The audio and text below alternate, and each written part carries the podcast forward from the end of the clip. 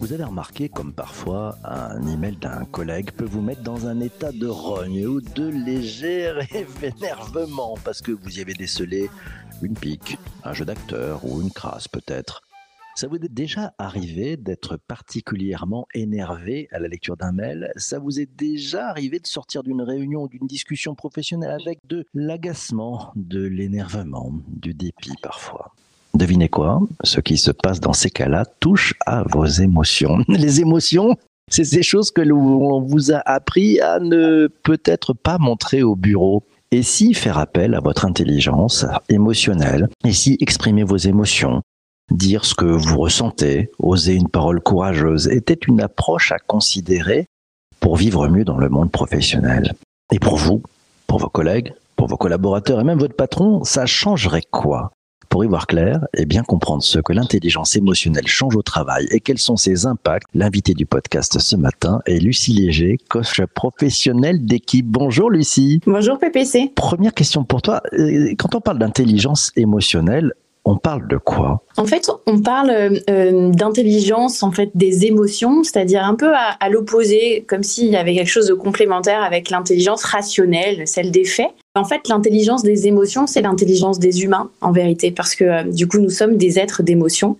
Et donc, euh, c'est centré sur ce qu'on ressent et le message que nous envoient les émotions. Et c'est la chose la plus intéressante à aller regarder, en fait. Derrière les émotions, parce qu'on on nous a peut-être un peu appris à dire, bon, les émotions, euh, c'est pas très professionnel, il faut les ranger, il faut les cacher, euh, soyons très, très rationnels, très cartésiens, tout doit être mathématique, calculé, rigoureux, avec beaucoup de fond. On en fait quoi de ces émotions au travail? Eh ben, en fait, jusqu'ici, on n'en fait pas grand-chose, et c'est quand même super dommage parce que les émotions, et c'est ça qui est intéressant de comprendre, c'est que les émotions, c'est un signal que nous envoie notre corps, c'est un signal, une information.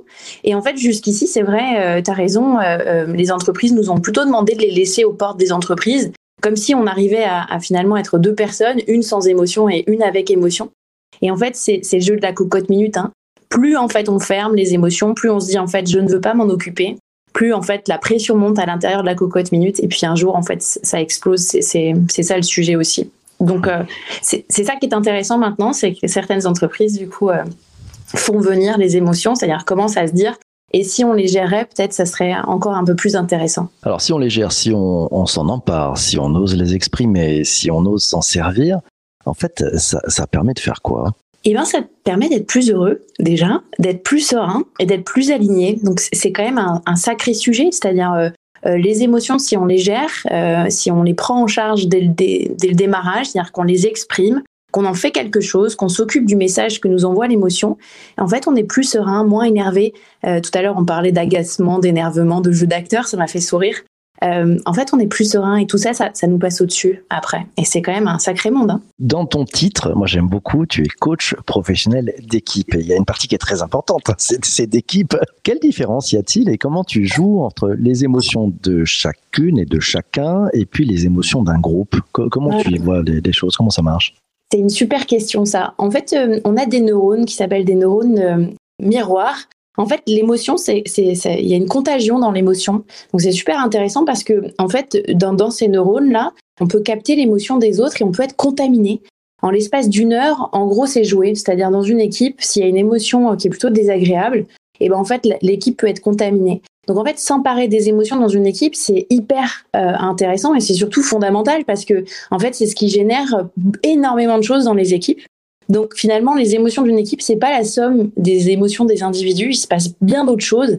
Et donc c'est un cocktail émotionnel différent. En tout cas, il y a de la contagion. Donc en tant que manager, en tant que dirigeant, c'est intéressant quand même de, de s'occuper de ces émotions-là parce que c'est beaucoup d'informations et beaucoup de messages euh, qui, qui, en fait, euh, sont délétères ou porteurs dans une équipe. Un cocktail d'émotions, avec ça peut être très bon comme ça peut être explosif. Première question, on va prendre une première question.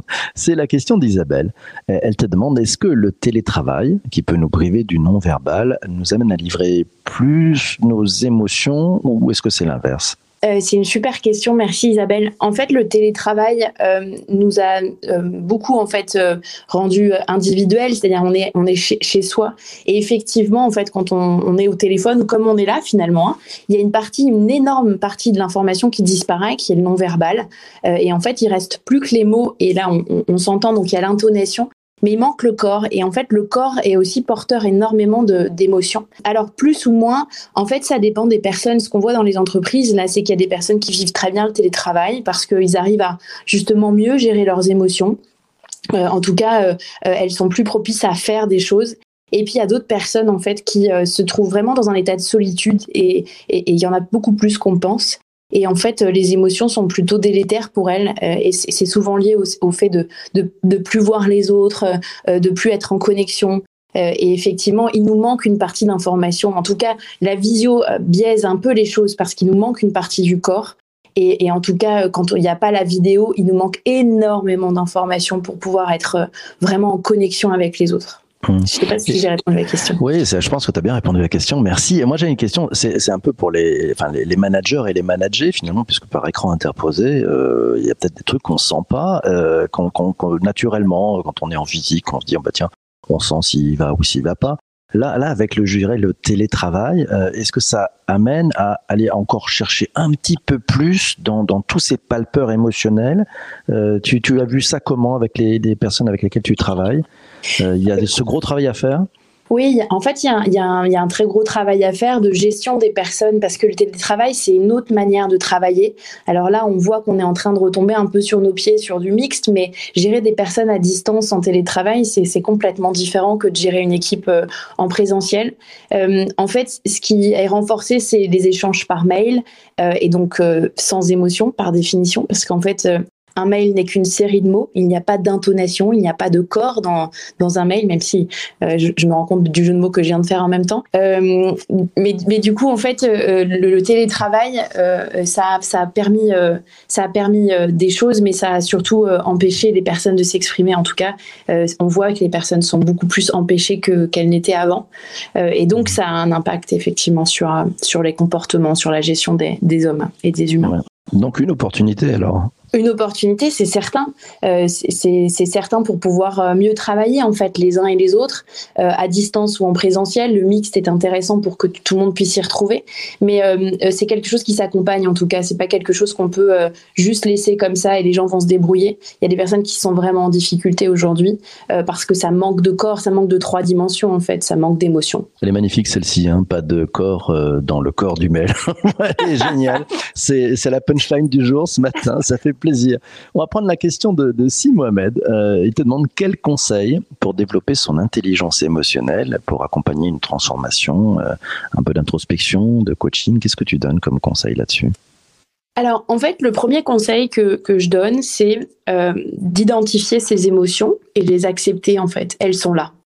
Longtemps, on a pensé qu'il fallait pas, hein, mais c'est pas possible, en fait. Hein. c'est le jeu de la cocotte minute. Donc, déjà, c'est de se dire, en fait, euh, qu'est-ce que je ressens, c'est quoi l'émotion qu'il y a derrière?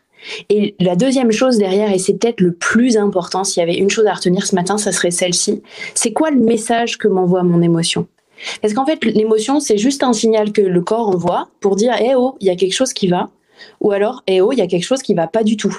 Et plus vous le mettez de côté, plus ça monte en intensité.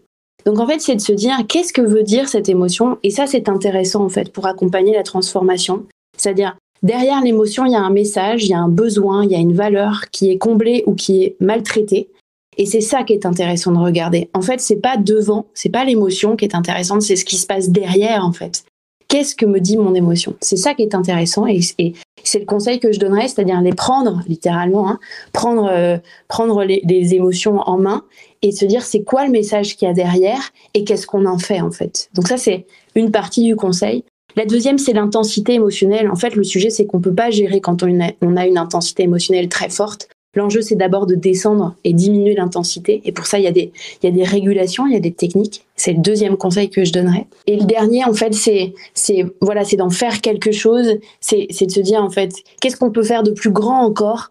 Euh, Parce que hier, vous aviez l'intelligence artificielle, ou il y a, quelques jours. L'intelligence émotionnelle, c'est, c'est l'intelligence des humains, en fait. C'est ce qui fait qu'on on est euh, unique et qu'il se passe des choses incroyables, en fait, dans les équipes. Donc, c'est de prendre ça, en fait, vraiment. Chercher le pourquoi. Hein. Pourquoi on ressent ça? Qu'est-ce qu'il y a derrière? J'ai bien noté ça. Je prends la question de, Laura, euh, qui, souhaiterait, qui souhaitait rebondir sur la question d'ailleurs d'Isabelle. Quid des messageries instantanées qui peuvent vite dériver vers des émotions pas forcément positives, nous signale Laura. Yes, merci Laura. Alors, première euh, chose que je voudrais aussi euh, vous dire sur cette question-là, en fait, les émotions, elles sont pas positives ou négatives. Ça n'existe pas ça c'est un défaut de langage. En fait, les émotions, elles sont soit plaisantes à ressentir, plutôt agréables, ou alors elles sont désagréables à ressentir. Mais en fait, toutes les émotions sont positives et négatives. Finalement, ça dépend de l'intensité, ça dépend du moment. Et je vous donne juste un petit exemple. Si vous traversez la route alors qu'un camion arrive, si vous n'avez pas peur, alors vous vous faites écraser. La peur est donc positive en fait à ce moment-là précisément parce qu'elle vous donne un signal. Donc les émotions, elles sont agréables ou désagréables et elles sont toutes positives en fait. Ça dépend ce qu'on en fait et, si on prend en charge le message qu'il y a derrière. Alors pour revenir à la messagerie instantanée, en fait, c'est comme les réseaux sociaux, c'est-à-dire en fait on va trop vite, on écrit et on met des intentions derrière les messages en fait, euh, derrière les mails, derrière les messages, on, interprète les mots qui sont dits parce qu'il n'y a pas d'intonation dans les messageries instantanées ou dans les mails. Et donc en fait ça se joue dans notre tête, c'est-à-dire c'est l'histoire qu'on se raconte autour des mails, des messageries instantanées. Et en fait, notre cerveau, il est vachement mal foutu parce que du coup, il, nous donne à croire euh, que les autres nous en veulent ou qu'elle a voulu dire ça comme ça ou c'est ça qu'elle voulait dire. Et donc, on se raconte des histoires. Ça s'appelle la boîte à fantasmes. Moi, j'appelle ça la machine à fantasmes. Et donc, on se raconte des trucs dans notre tête. Et à partir de ce moment-là, ben, en fait, ça brille. Et donc, en fait, les messageries instantanées, en soi, c'est sans émotion, mais c'est l'émotion qu'on met derrière et c'est les histoires qu'on se raconte qui génère des émotions derrière. je prends le commentaire de, Vincent et je vais te faire rebondir dessus. Vincent nous dit dans intelligence émotionnelle, il y a avant tout intelligence. Et l'intelligence, c'est la qualité de l'esprit à comprendre et s'adapter, en l'occurrence à l'autre ou aux autres et parfois à soi-même. L'intelligence émotionnelle, on n'en a pas souvent au bureau. Il s'est passé quoi? L'intelligence émotionnelle, on en a partout au bureau. C'est juste qu'on a décidé de ne pas la prendre en compte. Mais euh, en fait, nous sommes tous des êtres intelligents émotionnellement. Même, c'est marrant, des fois, je rencontre des personnes qui me disent non, mais moi, je n'ai pas d'émotion. si, tout le monde en a en fait. C'est-à-dire, nous sommes des êtres humains et donc nous sommes doués de deux intelligences, celle qui est rationnelle et celle qui est émotionnelle. Et en fait, euh, euh, j'aime bien ça, la qualité de l'esprit à comprendre et à s'adapter. Nous l'avons tous puisque, en fait, nous, nous faisons tous ça donc il s'est juste passé qu'on a été éduqués tous dans une, dans une éducation où on disait t'es un garçon donc tu pleures pas, fais pas ta fillette.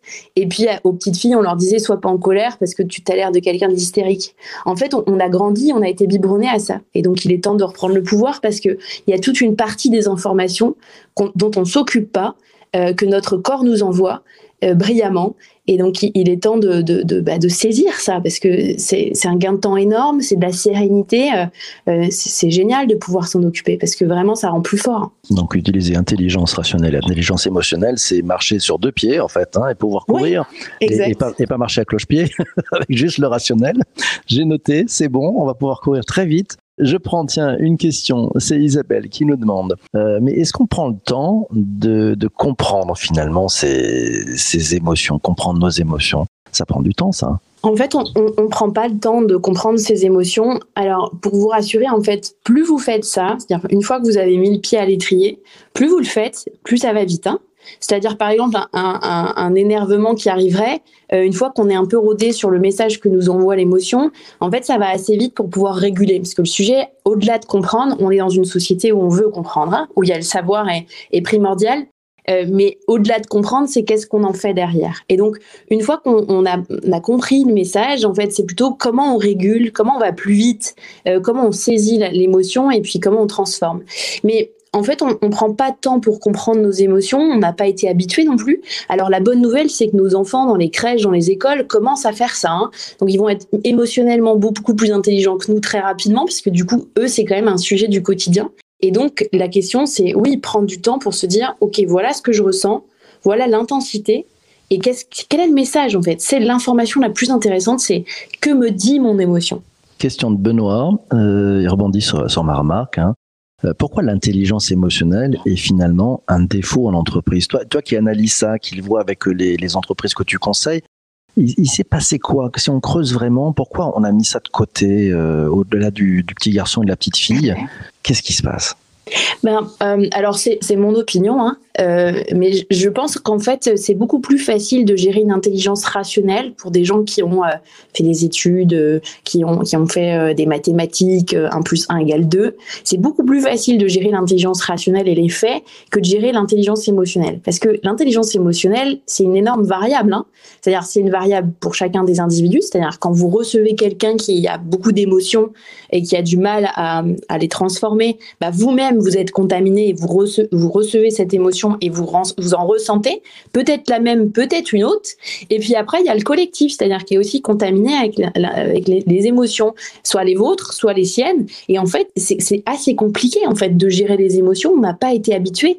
Et donc, je pense que c'est en tout cas peut-être une partie de la réponse, c'est-à-dire c'est plus facile de gérer les faits et les mathématiques que de gérer des variables et des émotions avec lesquelles on est, on est gauche hein, tous, c'est-à-dire au démarrage, on ne sait pas trop comment faire ça chez nous, alors chez les autres c'est compliqué. Donc je pense que l'entreprise, elle a voulu simplifier la vie. Simplification, on est un peu gauche. Tiens, je rebondis sur la question de Céline, euh, ça touche un peu à ça justement. Comment faire pour comprendre ces émotions? Il y a peut-être un biais qui est l'acceptation de cette émotion euh, et que peut-être on aurait du mal à, assumer ou, ou accepter. Tu en penses quoi? J'en pense que c'est la base du coaching, en tout cas le coaching euh, en quel je crois. C'est-à-dire en fait, euh, quand on a du mal, et c'est normal en fait, hein, comprendre son émotion et avoir du mal à l'assumer, à l'accepter, bah, ça passe par soi en fait. Euh, et c'est ça qui est intéressant, c'est de se dire en fait, si moi j'ai du mal à l'assumer, à l'accepter, mon émotion, alors comment en fait elle peut être porteur d'un message et comment elle peut être porteur dans la relation que j'ai à l'autre en fait. et ça c'est intéressant, ça passe par soi déjà. Une fois qu'on comprend mieux son émotion et qu'on en fait quelque chose et qu'on l'accepte. Et ça, c'est le sujet euh, aussi euh, euh, des accompagnements de coaching, c'est-à-dire qu'est-ce qui fait que c'est bloqué, qu'est-ce qu'on peut en faire, qu'est-ce que tu as envie d'atteindre et, comment cette émotion peut être porteur. Parce que, encore une fois, l'émotion, c'est juste un message qui vous est envoyé par votre corps. Si vous l'écoutez pas, un jour, ça vous revient. ça vous revient parce que c'est une information que le corps vous envoie. Et donc, ça, l'écouter et d'en faire quelque chose prend le temps, le temps d'écouter son corps. C'est bon ça. Tiens, autre question de Laura. Euh, elle te demande, on peut utiliser son intelligence artificielle pour être plus performant aussi euh, quand on arrive à lire les émotions des autres, par exemple? Yes, c'est juste. Hein. Quand on est intelligent émotionnellement, en fait, on est plus performant pour, soi, c'est sûr, parce qu'on se raconte beaucoup moins d'histoires, ça va plus vite, on transforme, on en fait une force. Hein. Dire je suis énervé, qu'est-ce qui est blessé chez moi? Euh, en quoi cette valeur-là est importante et, qu'est-ce qu'il a été, qu'est-ce qui est abîmé. Et donc on règle hein, les problèmes très vite et on n'attend pas que l'émotion euh, augmente. Et en fait, quand on est bien en alerte sur ses émotions à soi, effectivement, et ça passe toujours comme ça, hein, la communication c'est pareil, c'est d'abord sur soi et après chez les autres. Et en fait, quand on arrive à mieux lire les émotions chez les autres, ouais, on devient émotionnellement très intelligent parce que en fait, on voit quand c'est pas aligné. Mais on le voit tous. Hein. Vous savez, vous avez tous rencontré un jour quelqu'un où il vous cette personne vous parle et vous vous dites c'est bizarre, je la sens pas cette personne. Il y a un truc qui est qui, qui va, j'ai dit, dit artificiel, excuse-moi. Euh, donc, c'est, on a tous cette, cette émotion-là, hein, euh, ce sentiment-là qu'on sent pas la personne, il y a quelque chose qui est pas aligné. Bah ça, c'est notre intelligence émotionnelle. Hein. C'est l'intelligence qui dit, euh, en fait, il y a un truc que tu sens pas. Et ça, en fait, on l'a tous en nous quelque part, en fait. Et on n'a juste pas décidé de regarder. Mais en fait, on a un instinct, et c'est ça aussi l'intelligence émotionnelle, c'est quelque part se, se relier et, et s'aligner à l'instinct qu'on a.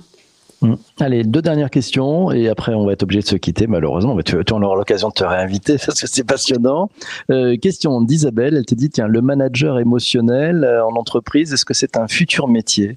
Ou est-ce que ça fait partie de ce que des attributs que devrait avoir un manager finalement? Ouais, clairement en fait. Hein, c'est le manager, ça serait, ça serait génial en fait. Un manager. Euh, alors c'est marrant parce qu'on met des qualificatifs, un peu comme l'écoute. Comme les gens n'écoutent pas, on a décidé de mettre écoute active. Vous savez, c'est des, des, défauts ça hein, euh, qu'on a mis. Mais en fait, un manager, en fait, il doit être euh, bienveillant. C'est pareil, je vois beaucoup de manage management bienveillant. En fait, je pense que c'est le manager de demain. En fait, c'est le manager qui sera aligné avec ses émotions, qui sera authentique, qui les saisira, qui s'occupera en fait de, de, de ses collaborateurs et de ses émotions en fait. Question de Christophe. Il te dit tiens, quels sont les différents types de régulation euh, dans l'émotion dont tu nous parlais tout à l'heure? Yes. En fait, il y a plusieurs euh, stratégies de régulation émotionnelle. Alors, elles passent par euh, finalement la tête, le cœur et le corps. C'est-à-dire, c'est ça l'idée. Hein. Il y a dans votre tête comment vous pouvez agir, comment vous pouvez réguler.